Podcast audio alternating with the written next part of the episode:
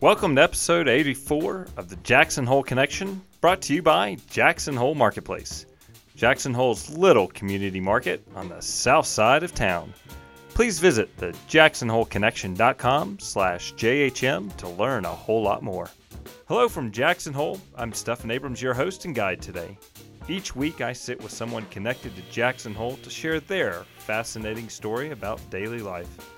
I feel we can all learn so much from each other, and I intend to search out people and their stories, which will teach us all a little about life outside of our everyday circle. My guest today is Michael Moeri. He has a wonderful connection to Jackson Hole and this podcast. Michael is one of the hardest working people I know and someone I have deep respect for. The connection Michael and I have is a deep appreciation and love for the community of Jackson Hole. And, you know, additionally, Michael has supported me by editing each episode of this podcast since it began. Michael will share with us today how he landed here in Jackson Hole, what it takes to survive in this unique valley.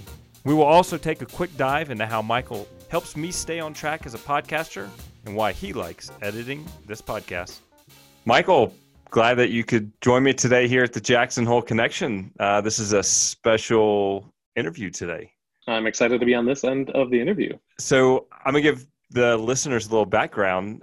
You are the Michael Moeri that I mentioned at the end of every podcast who does all of the editing. So you are the only person on the face of this earth who has listened to, as you said, every second of the podcast. I mean, don't sell yourself short. There might be a few other people out there, but um, I've definitely heard all the unedited versions as well, which is probably an additional double the content that everybody else gets. Yeah. So we met in Jackson Hole and you were working at the radio station at the time. How did you land in Jackson Hole? What's your connection? Uh, my first connection was I was in college. This was back in 2003. Uh, I was dating somebody at the time that we didn't want to go back to North Dakota to our parents' places. So we were looking for national parks to explore and do some seasonal work, like a lot of people do that land in Jackson. And I had never even heard of Jackson Hole until I applied to work for the Grand Teton Lodge Company. And me and my girlfriend at the time came out for that summer in 2003, and I fell in love with the place and did three summers out there in college. I thought I was done with the wilderness lifestyle. I wanted to live in the city. So after that, I moved out to Boston and um, Miss Jackson. Never stopped thinking about it. So after that, I moved back to Jackson for the past nine years and then decided I, I couldn't uh, live there too much longer. And now we moved to Washington last June and we definitely miss it a lot. But um, for right now, it was, it was a pretty good decision. And we can kind of get into those details here in a little bit. But that was kind of the quick quick story of how I landed back in Jackson. Cool. And for how much time you probably or little time you spend in Jackson? Because when you're a park employee, you're really nose to the grindstone during the during the summer months. Yeah, I mean it was like three months, but when you're living in the national park for those three months, you get to hike and you get to see the Tetons out your window every morning. It's it's hard not to fall in love when you see Mount Moran out of your dorm window. I tell you, if anybody has not experienced staying overnight at Jackson Lake Lodge, they need to do themselves a favor and and do that. Yeah, and there, so I worked at the the general store at Colter Bay, and then I also did the cabin office rentals up in uh, at Colter Bay as well. Have you ever stayed in those cabins up there? I have not stayed in the cabins. Wait, no, I didn't stay in the cabins, but we last summer we went camping up in Colter Bay at the campgrounds. My brother nice. stayed in the cabins and we hauled the little pop up over there and stayed up there for a few nights. It was it's spectacular. Yeah, I mean that campground with how large it is, it's actually it, you get a lot of privacy for how large that campground is. So it's probably the best mm-hmm. campground for guaranteeing you get a spot. I would say. Yeah, we had a, such a blast, such a blast. We got to roast marshmallows right on the lake at night. Nice. Kids kids going paddleboarding on the lake. That was their first time to be on the paddleboard. Um, yeah, people should do themselves a favor and and experience some of those family adventures for sure. Yeah, and you guys will have a lot more privacy this year, so that's good. There will be a little bit more privacy, probably fewer yeah. people. Uh, probably a few, but I mean, hopefully, hopefully everything opens up uh, up again soon. So Yeah, indeed. So you and your wife now live in Washington. We do, yeah, Bellingham, Washington. And and why Bellingham of all places? Uh, you know, we get that question a lot, and people just assume I'm. We moved here for work, or we moved here for family. Uh, we had zero family, zero work. Uh, we basically just did some research on smaller communities that are close to nature, close to the water, because we kind of missed living uh, close to water because we lived out in Boston together, so we kind of missed that aspect. And then we wanted to be a little bit closer to cities, and uh, Bellingham kind of checked most of those boxes. Uh, and then we had a friend in Jackson that visited Bellingham, decided to move up to Missoula, Montana, but then uh, that actually put Bellingham on a radar because we had never heard of it before we even researched it after they visited. Uh, so we visited once, and kind of after that, we decided like, all right, Bellingham seems like a good fit. Uh, we're going to try it out. So uh, last June, we moved out here after only visiting twice at that point. Says a lot about that community. It does. I I mean, it's beautiful. Uh, we miss Jackson a lot, and so does my son and my wife misses a lot of things, especially the community aspect. We miss um, the people there. I would say the most actually. Uh, the the nature and the scenery is hard to miss too, but um, we get a lot of that here. It's great being next to the water. Uh, we have some mountains. We have Mount Baker kind of close by, and we have some rolling hills. Nothing like the Tetons, but it was 65 degrees and sunny today, so it's it's hard to miss some of the the lengthy springs and the lengthy winter that Jackson does have. We had a fire going all day in our fireplace. oh, that's nice. Yeah, I, I, saw. I still get alerts for winter weather advisories in Jackson. I saw one yeah. popped up. So so that makes that those kind of things kind of make me miss it a little bit less when mm-hmm. we're we're sitting out there in our shorts and our t-shirt today so. For sure. Now at a certain point in jackson you also had your own podcast. I did yeah jackson hole entrepreneur um, was where i interviewed local business owners in town and you've interviewed a few of the same people that uh, i did. Let me think of the ones that are actually on the list of who i interviewed uh, Liza and Liza Millet uh, and Sandy. Liza Millett. Yep, I interviewed them together. So actually, that was probably one of the main crossovers that we had was those two. Okay. And, and I think they're the two that actually connected us. So I think that was actually a, a great connection. It was. They're they're super people. They're very plugged into the community and what's happening. Uh, they're good resources and great are, friends sure. too. Yeah. What inspired you to start your podcast? There's a few reasons that I did it. I wanted to pick the brains of some well known people in the community. I always wanted to start a business of my own, but I never really had any sort of passion or direction of what I wanted to start. So I thought talking to other business owners was a great way to uh, learn about what other entrepreneurs wanted to do and where they found their passion. So that's why I wanted to interview people. And that was a great way of learning some of the people in the community that have influence and just soaking in some of their insight, I guess, if you will. So they're the ones that actually kind of inspired me to start my food tour company that I had out in Jackson.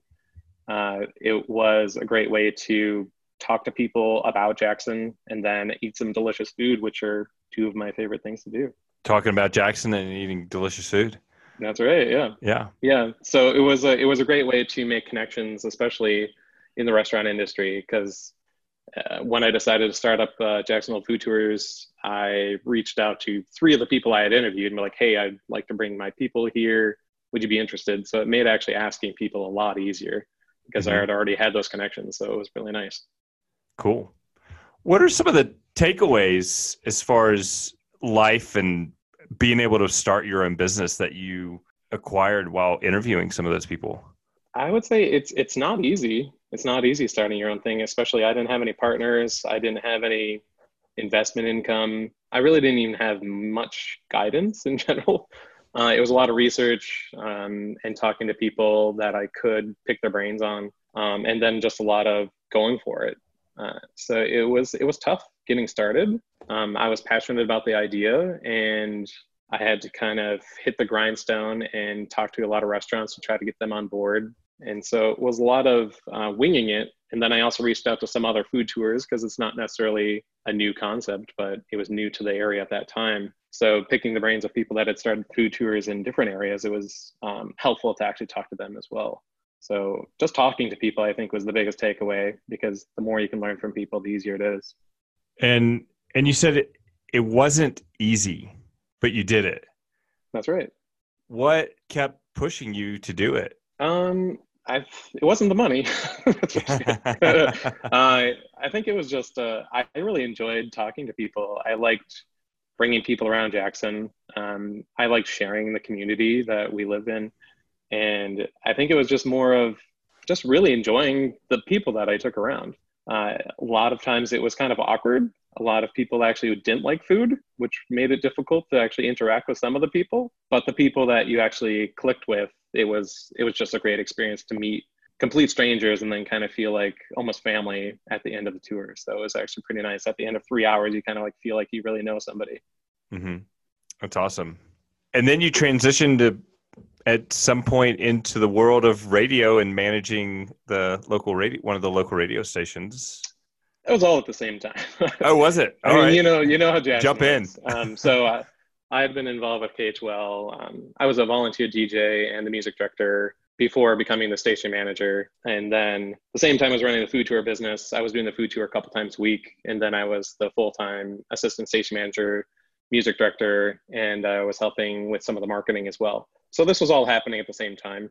And it was a it was a good way to juggle and interact with community on one end you were talking to the people that were coming through town so at the radio station i didn't really interact with the tourism community i actually was talking to more locals and on that aspect, but it was good to get both ends where I was talking to people that were visiting Jackson and then talking to the local community. So it was great to actually have both of that, both of those sides when I was there. And then I also did Uber and Lyft for a year and a half at the end of my stay in Jackson. So lots of things, as you know, a lot of irons in the fire that you have to do to survive in Jackson.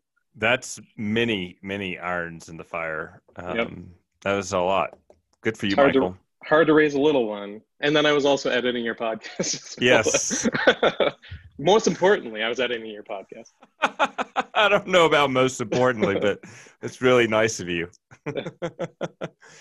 and when you started editing podcasts, I think some people think that, oh, I'm going to start a podcast. I'll just start interviewing people and boom, I'll put it up there.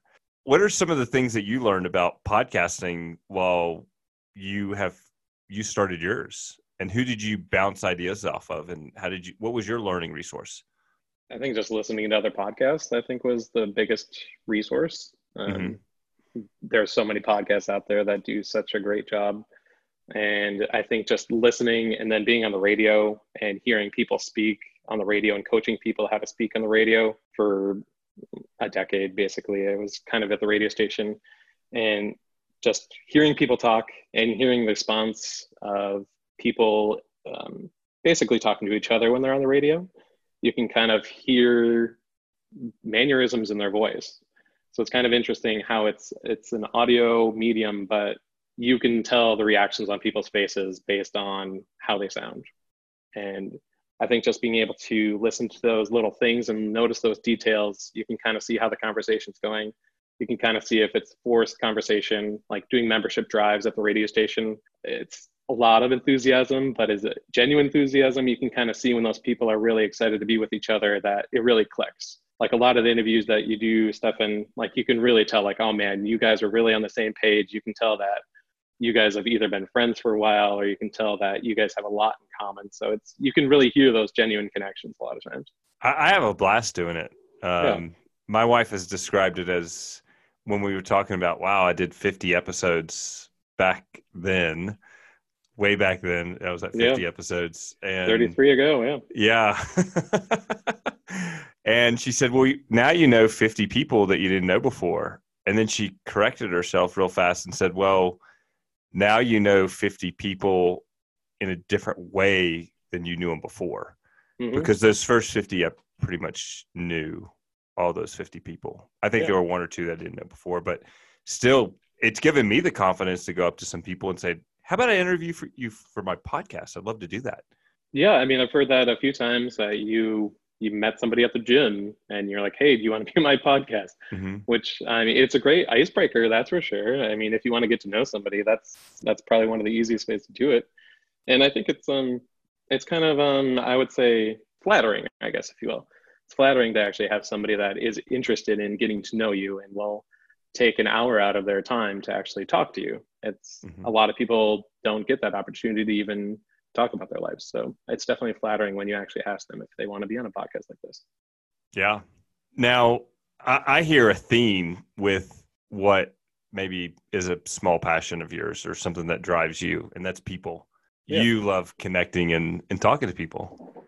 I do. Yeah, I love connecting with people, and I like one-on-one conversations. Like, it's hard for me to go out to a party and be like a social butterfly, but if I get one-on-one with somebody, that's when I really, I really enjoy, and I think uh, I really thrive, and I get really excited, and I'm good at asking questions a lot of times, which is helpful. And I think you're the kind of the same way where you kind of chime in sometimes and you kind of let the people speak. So I think just asking the right questions where it makes the conversation go well. And a lot of people don't get to be on that end a lot of times. Sometimes they're the ones that are just listening to other people or they don't get to talk about certain things about their lives or maybe they're hanging out with family members that have heard every story five times and they don't necessarily want to hear those stories again. I think so, especially at, at, the, at these times. So yeah, I think actually driving Uber and Lyft, it was, it was, it was very interesting driving Uber and Lyft. You get to hear a lot of interesting conversations and some people want you to be involved in the conversations. Sometimes they don't, obviously, but uh, it's weird when you can drive from Jackson Hole Mountain Resort to Jackson in a 25 minute conversation, if it's just one on one, you can really learn a lot about somebody in those 25 minutes. It's just pretty incredible. It just depends on the people if they're willing to open up. And a lot of times they are if they're your Uber or Lyft driver, because they're never going to see you again. They mm-hmm. just want to talk about something, and you can get some pretty personal conversations in that time period. Yeah. And how would you encourage other people? They're not driving Uber or Lyft, but they're out and about or with some of their coworkers of some tools and tips to engage with other people and maybe people that don't normally engage with.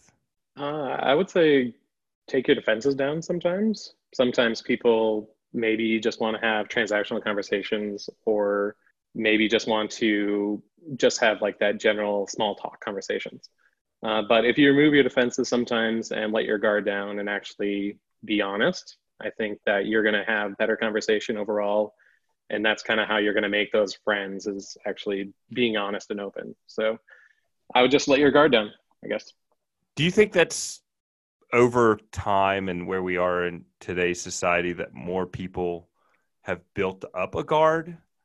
And is anything with social media connected with that? Uh, I think a lot of people have a guard up on social media. Uh, some people are oversharers, but then sometimes it's oversharing in a particular way. Um, but I think it really depends on the person. I think it's probably the kind of the same way that they're going to interact with you in person. Some people will try to have um, have it look like they're having the perfect life. They're going to put up the perfect photo edited pictures on Instagram and social media like that. But I mean, those people have the most followers in general, but then they're going to post one picture of themselves without makeup or with their hair messed up and then people are going to think they're relatable kind of thing. But i i don't know. Those are the people that i'm not necessarily interacting with either but i'm not going to coach them on how to make friends or find followers. Um, but the people that i like connecting with are going to talk to you about um, their family. I mean being a father really changes kind of who you are in general. You never really know how it is until you actually have children i would say. Like that's what parents would always say to me, but you never really like, oh, I, I know how it's going to go, but now, now I never did. And it is different than I expected. So, and I do think I am turning into my father, which I didn't want to do, but you know, in a lot of ways I am. Oh my gosh. Yesterday, I have a six year old, and this kid is so bright. He's reading the encyclopedia, kindergarten, reading the encyclopedia. He sits and reads. And we have to get him to write in his journal and I have this video of him screaming and throwing a fit about he can't remember anything to write in his journal. He remembers everything. you wait till your son's that old, Michael. yeah, he's he's four and a half at this age, and it's a great age. He's very enthusiastic, and right now he's just kind of learning all of his letters, and we're trying to make games and fun out of it. Um, once he actually starts writing, that'll be a whole other fun challenge, I think. But actually, having this time at home has been I mean, it's kind of been a blessing in disguise. It's been great having more family time and being able to uh, hang out with my wife, who's going to give birth here in about a month. So, I, this is an opportunity that we never thought we were going to get to have this kind of quality time together. It's not really the best way to have the quality time, but we're trying to make the best of it too. So it's actually been kind of nice. Cool. Cool. I, I want to go back to something that you mentioned earlier about people on social media that they're editing the pictures that they put up there. Sure, people yeah. go that far. You're not on media. social media that much, are you? No, I'm not. I'm I'm finding people to interview for podcasts. yeah, uh, I mean, it, it's pretty easy nowadays. You can put filters onto everything. A lot of mm-hmm. people just there's so many apps out there that you can edit photos in a couple minutes. But uh, yeah, I mean, people are editing photos, of course. I now that I reflect back at it, when I was in New York back in September of this of last year, I was there for a meeting and I went to some different places, and I felt like I was photo bombing people because they they're striking their poses and you see that they're deliberately taking having somebody take their picture where they're standing with certain backgrounds and oh sure yeah of course it was kind of fun to photobomb it i mean you live in you live in jackson i mean that happens all the time there if you're visiting in the parks i mean i think the selfie stick craze has kind of went down a little bit but it still happens for sure yes it does actually this morning i went out for a walk and it's coming off of a full moon and I heard an owl hooting. Nice. Yeah, it it was so loud I could hear it over hear it from the book I was listening to over my earphones. Mm-hmm.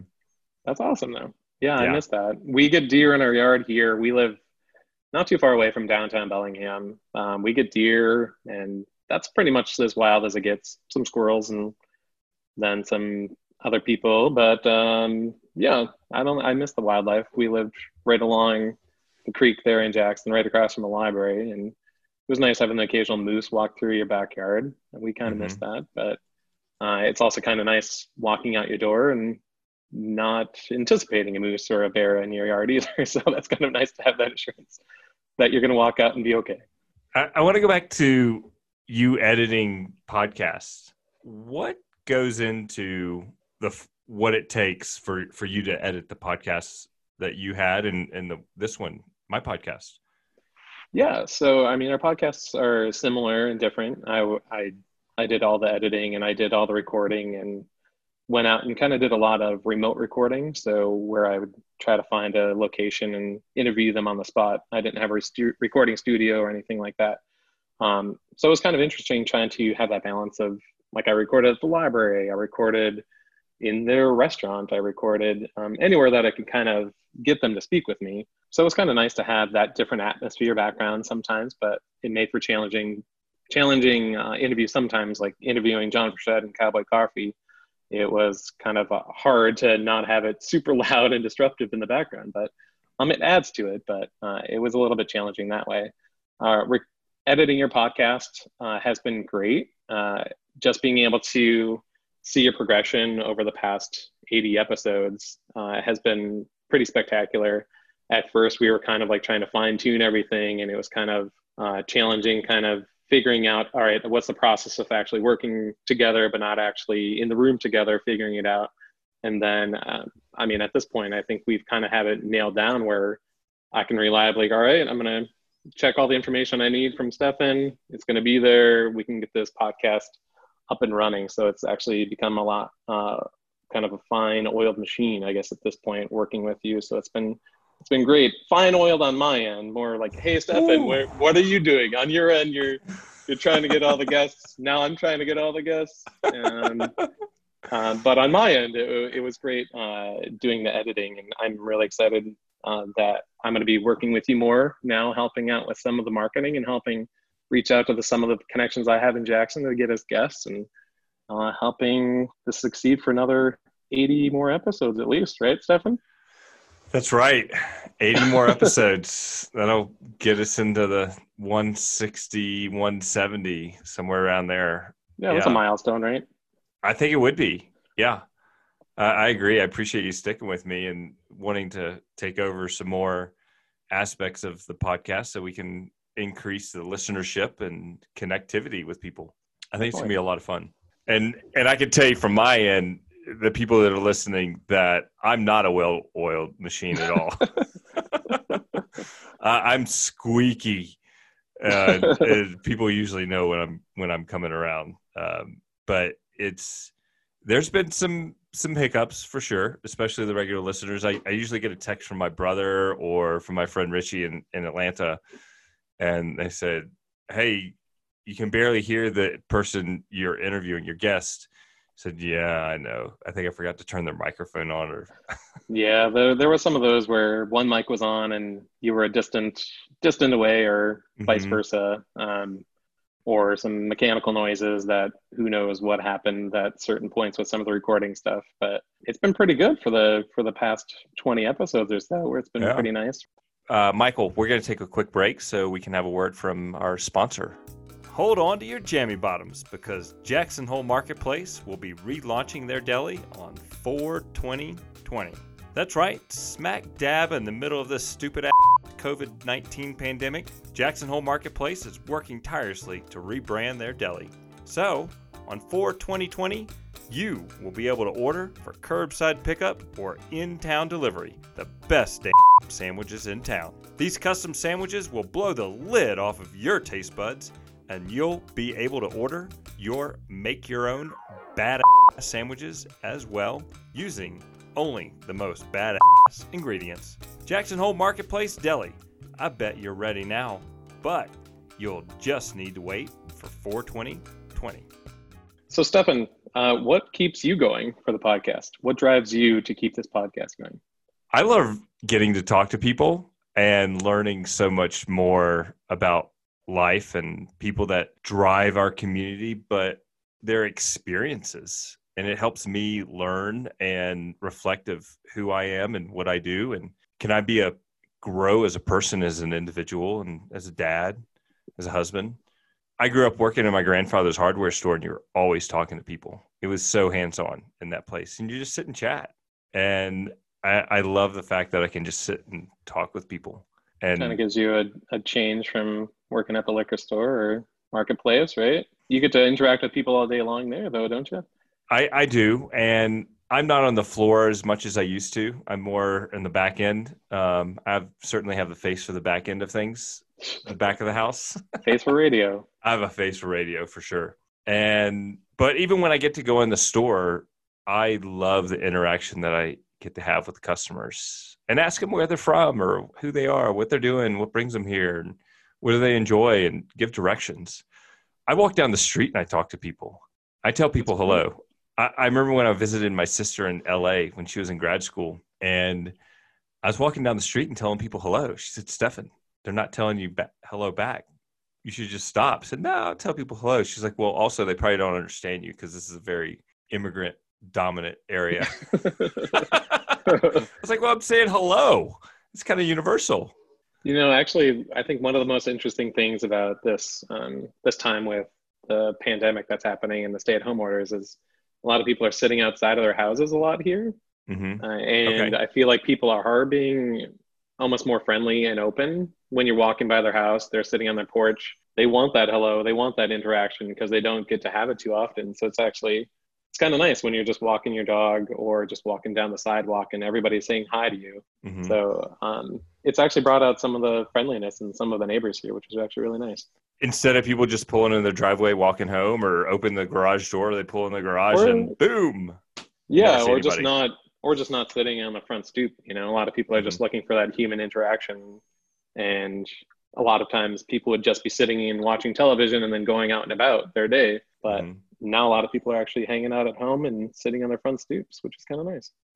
I actually am fortunate enough that I get to interact with people throughout the day because of all the staff and so i'm always mm-hmm. checking in with them and i do go visit the stores more now to make sure people see how they're doing see how they're feeling and we we did something in our driveway that i'll have to share the picture and you can put it up on the on the social media channels but we painted a big smiley face in our driveway nice that's great it was it was so much fun the kids got to learn how to use shake cans So if there's awesome. any spray paint places that get spray painted around town, it's probably my kids. now that they know how to use shake cans. well, don't pin them. Don't pin all the graffiti on them. But Yeah. um, there's a lot of things that are coming out positive of the whole social distancing, stay at home orders. People are reconnecting. Um, people are cooking a lot at home. They're probably eating a lot healthier. Mhm. I've, I've heard that the world, the globe, our Earth is repairing itself. It's vibrating less. The ozone is repairing itself. There's just not as much going on. Yeah, just seeing the pictures of some of the skylines like before the pandemic and then after social distancing is it's pretty dramatic. Is seeing like you couldn't see these mountains before and now you can actually view them from certain places or see this landmark. It's pretty incredible to see how quickly things can change if people actually are more aware and are actually being more conservative, I guess. hmm Yeah, it's pretty incredible. I, I wonder what nature's going to do to some trails in parks, forest areas, state parks, because nature takes it's taking over. It, it's taking back. It's repairing itself. So when some of those trails don't get used for a little bit of time in certain areas, it'll be, I think, really fascinating to see some research of uh, how much they become um, overgrown. True. Yeah, I wonder how quickly it would take. I know right now the snow is kind of just starting to melt in Jackson, I assume, or maybe not even that yet. But um, certain areas you probably wouldn't even notice anything for. But if those trails aren't hit this summer, I wonder if they'd be completely overgrown by next summer. It'd be kind of crazy to see. Yeah, I, I don't know about here in Jackson, but think about areas in California where Mhm. um, it's prime growing season right now, or maybe some stuff along the Appalachian Trail. Um, that's springtime, everything starts blooming and moving, and but you don't have the feet on the ground. hmm Uh, there might be some people on the on some of those areas, but I mean, a the lot of people are taking this time to actually get into nature more, actually, um, which is good and bad. I mean, people are Mhm. trying to social distance, but when everybody's trying to social distance in the same spot, it kind of contradicts everything that's trying to do by social distancing, I guess. Mhm. Um, here, we're trying to take daily walks at least. Um, we're trying to pick spots that nobody else is going to or trying not to. What's nice about here is you can find some spots that are right along the water and trying to do some beach combing and stuff like that in this area when it's nice out. Uh, so it's kind of nice being able to find some of those remote spots and kind of have them uh, as your own, but keep your social distance when you do see somebody coming down the same trail you are. But uh, it's kind of been kind of interesting. Have you been getting out and about yourself and trying to do some walks? And how has it been there? we go on a lot of walks around the neighborhood and also our um our boys are on the bikes. So we there's times we dress them head to toe in the big five which for people that don't know what the big five is it is winter boots hat gloves jacket and pants. So our kids are as though they're going to go play in this they're going skiing but they're on their bicycles and their skill level because we're doing it daily now is just gone through the roof. And the oldest, his confidence level on his bicycle has been so encouraging to see. And how old is your youngest? He is four and he's Four? killing the scoot Nice. bike. Yeah. And he just calls for a scoot bike. And when the older one gets more comfortable, which I think by next week, end of next week, he'll be more comfortable, be able to jump up to the next size bike, which would be awesome. Nice. Yeah, we yeah we bought our son a nicer bike than both of us own. Um, ho- hopefully, hopefully it'll be a longer term bike. Uh, but yeah, he started out with that Strider bike. You know, he was he's been cruising the Strider since he was like one and a half or hmm something like that. Those are still popular out in Jackson as those Striders. Um, Yeah. and I mean, studies show that those things are the best way you can learn, not with training wheels, but using the Strider bikes. And it showed with our son. We bought him his bike. We went to a biking party, a birthday party, and he wasn't four yet. And he jumped on a real bike and he was cruising and he had never ridden a bike before. And so we were like, all right. Two days later, we went and bought him a real bike and didn't put any training wheels on it at all. Um, he said he had some tumbles and stuff like that, but in the past month, as the weather here has been nice, he's been he's riding on the road with me. He's riding and doing some hand signals and everything. It's been pretty incredible the transition. Ah, that's awesome. yeah, That's awesome. Well, I'll give a quick shout out to uh, Scott and Janine Fitzgerald of Fitzy's and what they're doing with Buddy Pegs. Yeah, what's Uh, up with Buddy Pegs? They're down south right now, right? Are they still down there? They've been hanging out in Arkansas, uh, Bentonville, and I think he got some work over there to help build some trails through the foundation. Great. I Um, hope that work continues with all this going on right now. So, I mean, hopefully they're still getting out and about and helping people. Oh, I'm sure they are. Well, yeah, they can't have groups together, but um, There can still like a lot of videos and classes that you can kind of do online for helping for for kids and stuff. I would think you could kind of do some social media content and stuff at this time at least. sure, and Yeah. and they can keep making podcasts. Yeah. Buddy Yeah, Pegs. exactly. Is your son like the Buddy Pegs podcast? You know, I haven't listened to it yet. We need to. Yeah, I know. Yeah, we're trying to get him to listen to some more content. We haven't started listening to the Jackson Hole Connection yet together, but soon Oh, enough. that's all right. Uh, do Buddy Pegs. Our kids listen to it in the bath, okay, and uh, they probably listen to every episode 10 times. nice. Yeah, yeah. we're looking for more stuff, so we should. They love Buddy Pegs for the kids. Uh, another great thing for kids is Henry Beverly Cleary's Henry Huggins. Okay. And we haven't gotten into Ramona the Pest, but the boys, two boys, they love Henry Huggins.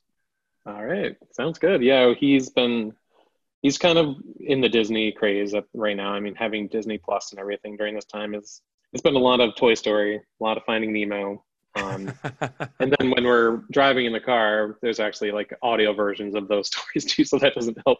A lot of times he just wants to hear the audio version of those stories too. But uh, we're looking for more content for sure and trying to branch out. And those sound like su- suggestions. yeah, there's some amazing stuff out there right now. Well, I'm glad that you and the family are getting out and being able to connect with some of your neighbors and enjoy some time together before number two comes on the Number way. two, yeah, it's it's an interesting time to have another child. So hopefully things go well, and hopefully the hospitals are safe and efficient. Yeah, yeah I don't know what else to say. Other, I uh, yeah, I hope everything goes well because I don't know if I'll be able to be there. So that's kind of nerve wracking. I, I'm sorry that you, I hope that changes by the Yeah. time uh, your wife gives birth. Um, Yeah. Have you guys know if it's a boy or girl? It's going to be a surprise. No, we found out as soon as we could. It's a girl. Okay. All right. So you have one boy, one girl. That's right. Yeah. And I feel like there's a lot of unexpected things out there with having a child. So it's good at least knowing one thing about the child that you're having. And that's the only thing we can pretty much know at this point. It's going to be a girl. Well, you guys will love it, and it is not twice as much work. Yeah, I don't think it will be. I mean, I, I feel I can see why people say like you have one, that's the life changing experience. And then number two is not quite as drastic, but um, I mean, we were kind of getting back to normalcy and things were kind of moving along. We're like, all right, we can go to a restaurant and everything is going to be smooth and fine. And it's kind of throwing it back in to that, uh, the changing experience. But right now we're not going out to restaurants. So that'll be easy, not Mhm. going out to that right at the moment. But um, we're really excited to have a girl. Uh, and so it should be interesting. Yeah. Well, congratulations, Michael. Thanks. Very happy for you. Well, any last words of wisdom or thoughts that you want to share with everybody before we sign off on this episode? This will be what episode number eight three, 84. eight four. All right. Yeah. Uh, I would say thanks, Stephan, for keeping up doing what you're doing. I know when we first uh, talked about you doing a podcast, I think you wanted to do 50 episodes really quick or something like that, or you wanted to shoot out 50 episodes super quick. Um, I'm glad I kind of managed that expectation a little bit. Uh, uh, but I'm I'm really proud of you for keeping it going this long. Um, I don't see any reason why you shouldn't keep it going any longer because I think it's a great thing that you're doing, and I'm glad to be a part of it. And then I would say if you want to be a guest, I think you need to mention it more often. Just reach out, reach out to connect at the jacksonholeconnection.com and anybody's welcome to be a guest that's connected to Jackson or connected to us or uh, has anything valuable that you think could share with everybody. So I think just trying to get people more connected to us would be great. Yeah. And right now we need to have better and stronger connections with people and we That's can reach out. So I thank you, Michael, for sticking with me and for giving me all the wonderful advisement and direction. And I couldn't have done it without you and uh, Tana threw it out the way and, and everybody else. And always the support that my wife and boys offer me. That's Michael. We can't do anything that we do without the support of our wives. Remember that. That's true. Yeah, that's great. She's she can hear me right now, so I'll agree. Yes, of course. um, yeah, no, it's it's been wonderful, and it's been great being a part of this, and it's it's one of the highlights of my week is being able to uh, hear who you're interviewing next, and it's always a treat when I know that person. So it's like uh, like this last one with Mike uh, at the Teton Barbershop, and yeah, Mike. Well, I, I, didn't. Yeah, I didn't know him super personally, but Teton Barbers is where I always went to get my haircut. So it was just great hearing familiar voices, and you you're kind of what keeps me connected to Jackson at the moment. So you are the true Jackson Hole connection for me, I guess, right now. Well, thanks, Michael. I appreciate it. It's great talking with you tonight, and because we are on Zoom, the ever famous Zoom. And if anybody hasn't seen the Saturday Night Live Zoom uh, skit, I highly recommend that you get out there and watch that. It is absolutely hilarious. That's but it's right. great to see you tonight as well. Thank you. Yeah, you too. To learn more about Michael and his life in Jackson Hole, please visit the jacksonholeconnection.com, episode number 84. If you know of anyone who'd be a fabulous guest, send them my way. Shoot a quick email to connect at the jacksonholeconnection.com. Many thanks to everyone who helps me keep the Jackson Hole Connection on the air. My wife Laura, my boys Lewis and William, my editor Michael Moeri, and music provider Luke Taylor. I sure hope you've enjoyed this episode, and I look forward to seeing you back for the next episode of the Jackson Hole Connection.